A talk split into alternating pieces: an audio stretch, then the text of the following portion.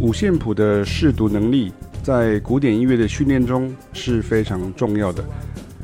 这也让不太能够读五线谱的非古典音乐训练出身者会觉得有点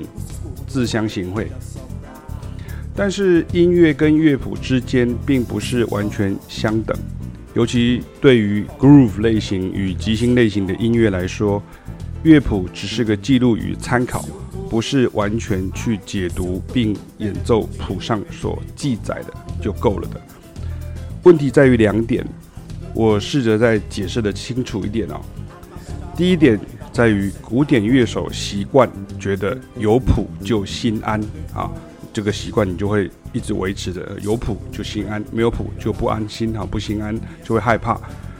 这在原来习惯的音乐领域里头并没有错，但是在接触到自己还不熟悉的音乐领域时，你原来的好习惯就变成了坏习惯。但是很多古典乐手会改不过来，甚至觉得明明有谱就比较简单呢、啊？那为什么老师还要花时间建构那个基础的概念？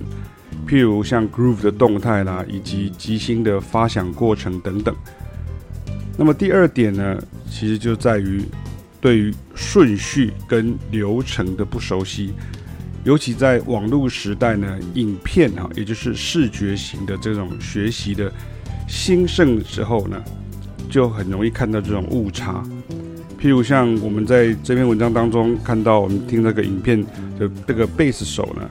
他采谱这个贝斯大师的这个上把贝斯的 Groove，那他边弹，然后让观众可以看到他谱面也在移动。那用意其实是要让观众知道他现在弹到哪里了，而对演奏者与拍摄者而言呢，那是一种自我挑战，就是能够跟大师的感觉与技巧一样。这个在视觉影片学习法兴起前呢，已经是爵士乐手与非古典乐手的标准学习流程。采谱，然后不管有没有写谱，能学会能够跟大师同步。一方面练习技巧与熟悉声响，二方面练习耐力与稳定度。那讲得更白话一点呢，就是如果你能够跟着演奏，表示你已经跟这位大师学到了更多，而不是你已经跟这位大师一样厉害。而越后面的学习者就越会去采同一位大师更多的演奏或即兴，以彻底学会他的手法。或是继续往其他乐手身上发掘宝藏，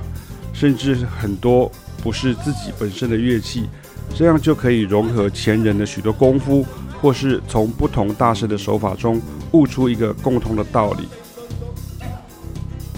而我觉得，如果身为旁观者，正面的学习意义就是这种影片帮我们揭开了许多“哦，原来是这样”的疑惑，但是。真的要自己学习来哈，不是又继续转台看下一部影片，